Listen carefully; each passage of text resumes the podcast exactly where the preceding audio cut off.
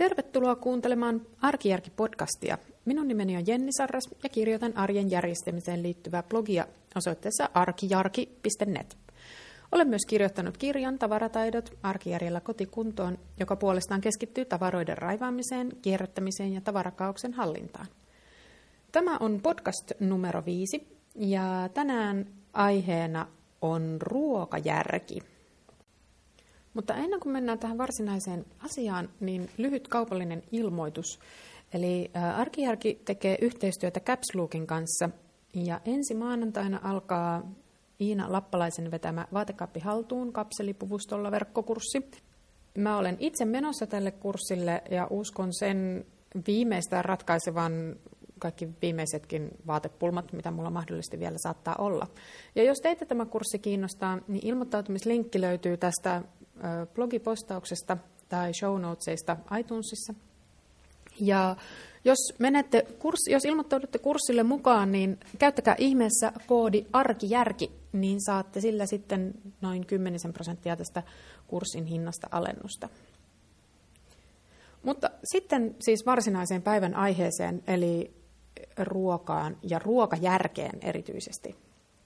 Viime viikolla mä puhuin siitä, että miten on hyvä ennen joulua käydä niitä ruokakaappeja läpi ja tyhjentää ja tehdä inventaariota ja järjestää, jotta olisi sitten niin kuin joulua varten hyvää tilaa siellä kaikille uudelle. Mä tein, kuten lupasin, ja siitä tuonne bloginkin jo päivitin, että miten se inventaario sujui. Ja ehkä niistä kuvista, varsinkin niistä ennenkuvista, näki jo, että ihan hirveä napakasti ei ole tämä ruokahomma ollut mulla tänä syksynä hanskassa – ja mulla on pitempään muhinut sellainen ajatus mielessä, että nyt kun nämä vaateasiat alkaa varmaan sen Iinan kurssin myötä viimeistään niin asettua uomiinsa, ja musta tuntuu, että se puoli mulla on niin kuin tosi hyvin hallussa, niin nyt ensi vuoden iso projekti tulee olemaan ruoka. Ja nyt kun mä sanon ruoka, niin se tarkoittaa siis tätä, tätä aihetta todella laajasti. Musta tuntuu, että nämä mun tämmöiseen ihan arkiseen ruokahuoltoon liittyvät ongelmat on jotenkin niin laajat ja moninaiset, että tästä riittää aihetta useampaankin blogipostaukseen ja podcastiin ja, ja varmaan monenkin, monenlaiseenkin projektiin, mutta tuo inventaario kiteytti ne y, muutaman niistä ydinongelmista, mitkä mulla on, ja niitä on siis kolme. Ensinnäkin se ihan semmoinen arkinen stressi siitä ruoasta. Meillä on sellainen systeemi, että kotona syödään arkisin ainakin yksi lämmin ruoka. Ar- viikonloppuisin usein syödään kaksi lämmintä ruokaa, ellei olla jossakin kylä, kylässä tai reissussa. Ja sitten tietysti aamupalaa, iltapalaa, välipalaa ja usein mä laitan itsellenikin jotakin lounasta. Niin siis sitä ruokaa täytyy laittaa koko ajan. Se on niin kuin yksi juttu. Ja sitten siihen liittyy se, että Mä haluan, että se ruoka on noin niin kuin kutakuinkin terveellistä. Mä en pidä itseäni mitenkään hirveän tiukkapiposena tämän asian suhteen, mutta mä yritän noin niin kuin pääsääntöisesti noudattaa tämmöistä lautasmallia ja ruokaympyrää tai tämmöisiä niin kuin yleisiä ravitsemussuosituksia. Tähän yhdistetään sitten se, että mulla on iso kynnys käyttää eineksiä ja semmoisia puolivalmisteita – tässä on sekä hyvä että huono puoli siinä mielessä, että mä en, meillä ei syödä sellaisia niin kuin mikrovalmisruokia ollenkaan, mutta toisaalta mä voisin kyllä päästä itseni helpommalla välillä ja ostaa esimerkiksi vaikka parsakaalia valmiiksi pakastettuna ja pilkottuna. Mutta joka tapauksessa ähm, tämä tuo sellaista tietynlaista haastetta siihen arkeen, kun äh, kaikki mä yritän tehdä kaiken alusta saakka itse. Kun tämän tällaisen ähm, einesten ja puolivalmisteiden välttämisen äh, yhdistää tämmöisiin tiettyihin niin kuin terveellisyysnäkökulmiin ja sitten siihen, että mä en myöskään oikein halua syödä, siis totta kai silloin tällöin syödään samaa ruokaa parina päivänä peräkkäin, mutta noin niin yleisesti ottaen ajatus on se, että joka päivä syötäisiin vähän eri ruokaa, että se olisi niin monipuolinen. Niin tästä seuraa se, että siitä tulee arkeen aika iso stressin aihe, että mitä syödään. Ensinnäkin pitää keksiä se, mitä syödään. Sitten pitää miettiä, että no onko se niin kuin terveellistä tai onko se hyvää. Sitten kun on kyse lapsista, niin kuten hyvin varmasti tiedätte, niin Monet lapset ovat sellaisia, että ne eivät ole ihan täydellisen kaikkiruokaisia. Sitten on se, että no okei, mä teen tätä, onko meillä siihen tarvittavat ö, ainekset kasassa. Ja sitten, että mun täytyy käydä ostamassa ne ainekset ja muistaa ostaa ne. Ja tämä koko homma, niin ja sitten täytyy vielä tehdäkin se ruoka jossain vaiheessa. Niin tämä koko homma on sellainen, sellainen paletti, mikä kyllä niin kuin mulle jotenkin aiheuttaa stressiä arjessa tosi paljon. Tämä on yksi juttu. Mutta sitten se isoin ongelma, ja tämä ongelma on sellainen, että mua, tämä aiheuttaa mulle sekä ahdistusta että mua hävettää puhua tästä aiheesta.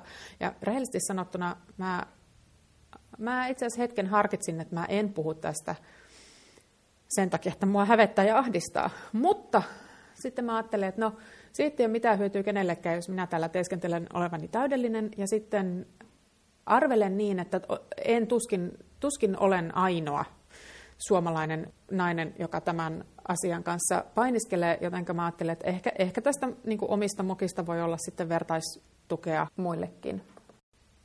Mun suurin ongelmani on ruokahävikki. Meidän perheessä tulee mun mielestä aivan liikaa ruokajätettä. Siis sitä, että joudun heittämään roskikseen ruoka-aineita, jotka vielä eilen olivat ihan syömäkelpoisia, mutta sitten tänään eivät enää ole. Ja kun mä tein tota inventaariota, kuivaruokakaapit oli ihan ok. Siellä ei tainnut olla kuin yksi kahden desin kookosmaitopurkki, jonka päiväys oli mennyt. Mutta varsinkin kun me oltiin viikonloppu pois kotoa, tai tämmöinen pitkä viikonloppu pois kotoa, ja mä en ollut muistanut tyhjentää jääkaappia oikeastaan ollenkaan sitä matkaa ennen. Ja sitten sen jälkeen, kun me tultiin kotiin, niin mä sitä rupesin sitä jääkaappia, kun mä ajattelin, että nyt, nyt, nyt tälle täytyy, että nyt toi kyllä täytyy niin kuin toi vihanneslaatikko pestä, niin se oli, se oli vaan niin kuin ihan kauheata. Mä löysin sieltä sellaisen kurkun, mikä oli muuttunut semmoiseksi aika niin kuin mössöiseksi rakenteeltaan. Se oli muovissa, sitä ei ollut edes avattu. Mä en vaan ollut muistanut, että se on siellä, enkä, enkä ollut tota, sen takia sitä syönyt. Ja se ei ollut siis ainoa, mitä sieltä lensi roskiin. Mä en edes muista, mitä kaikkea siellä oli. Siis, siis ylipäänsä siis tää, tämän tyyppiset onnettomuudet, niin niitä tapahtuu mun keittiössä aivan liian usein. Ja tämä on semmoinen aihe, tämä siis erityisesti on sellainen aihe, että tähän täytyy nyt tulla niin kuin loppu ja muutos. Mä en, mä en voi enkä mä halua enkä kehtaa jatkaa niin kuin tämmöisellä linjalla. Että kyllä nyt hyvänä aika aikuisen ihmisen pitää saada tämä homma sillä lailla hallintaan, että, että mun ei tarvi enää heittää ruokajätettä pois. Mun kolmas ongelma on se, että mä haluaisin syödä paljon kasvispainotteisemmin. Ja sen takia mä heitän tosi paljon niitä kasviksia roskiin. Kun mä ostan niitä sieltä kaupasta johonkin jotain tällaista unelmien jääkaappia varten, jossa, niin kun, joka pursuu kasviksia ja sitten mä niin kun mielikuvissani kokkailen niistä jotain hienoja kasvisruokia, mutta valitettavasti se ei ole todellisuutta, koska mulla on vähän haasteita näiden kasvisruokien kanssa. Mä en nimittäin osaa laittaa kasvisruokia. Ja sitten jos mä mietin jotain kasvisruokaa, jos mä onnistun keksimään jonkun kasvisruoan, niin sitten mulla on semmoinen ennakkoluulo, että se ei varmaan hirveän hyvää. Ja sitten jos mä onnistuisin jotain laittamaankin, niin mä epäilen, että ei sitä ainakaan lapset syö. Ja niinpä mä edelleen syyllistyn siihen, että mä ostelen niitä kasviksia, mutta sitten mä en kuitenkaan saa aikaiseksi laittaa niistä mitään. Mutta tämän mä haluaisin korjata. Mä haluaisin oikeasti oppia tekemään kasvisruokaa ja mä, mä todella kovasti haluaisin oppia tai haluaisin muokata tätä meidän normaalia niin kuin arkiruokajärjestystä sillä lailla, että se todella olisi kasvispainotteinen ja että semmoista tavallista liharuokaa syötäisiin esimerkiksi vaikka kerran tai kaksi viikossa.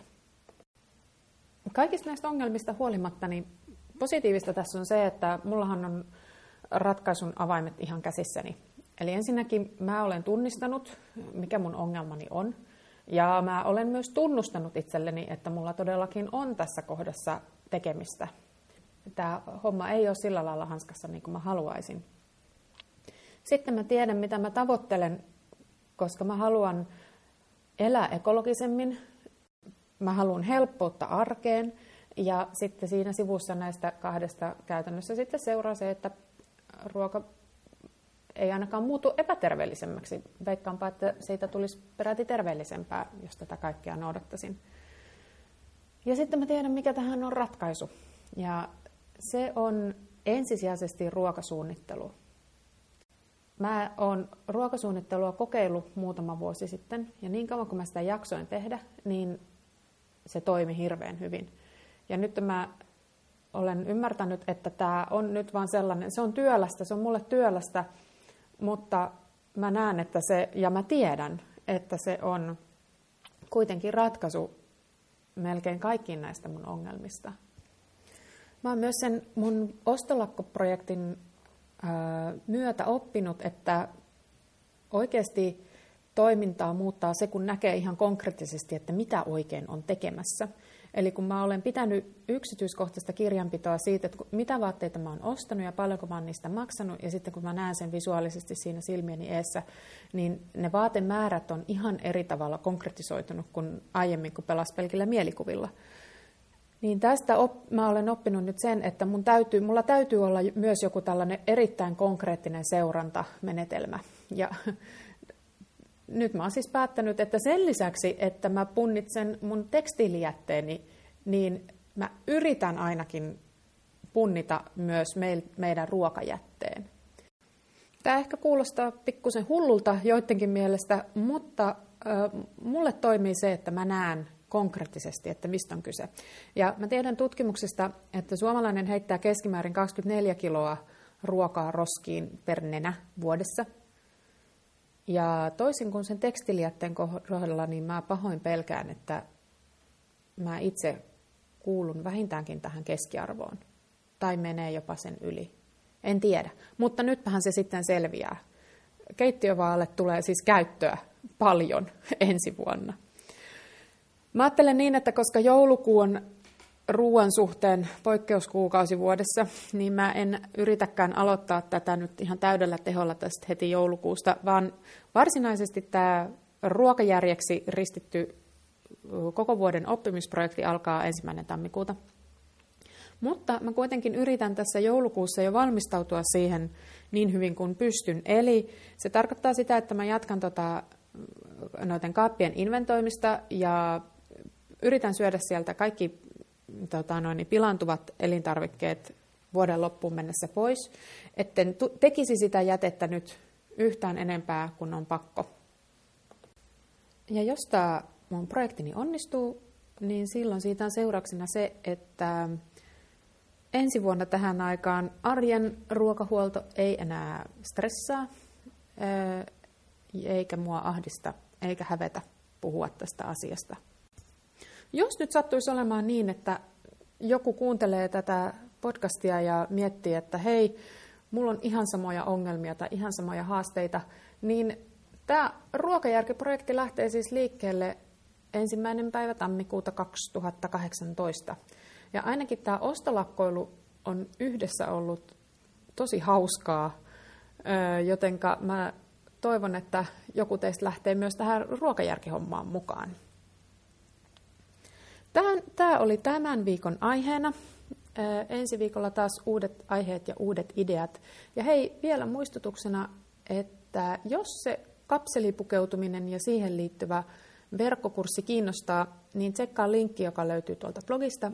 Ja hyödynnä ihmeessä alekoodi arkijärki. Iina on luvannut, että tämä kapselivaatekaappi soveltuu myös lasten vaatekaappien järjestämiseen ja organisoimiseen. Ja kuten kaikki tietää, lasten vaatteet ei ole helppoja, joten mä ainakin odotan tätä näkökulmaa myös. Kiitos, että kuuntelit. Ensi viikolla uudestaan. Hei hei!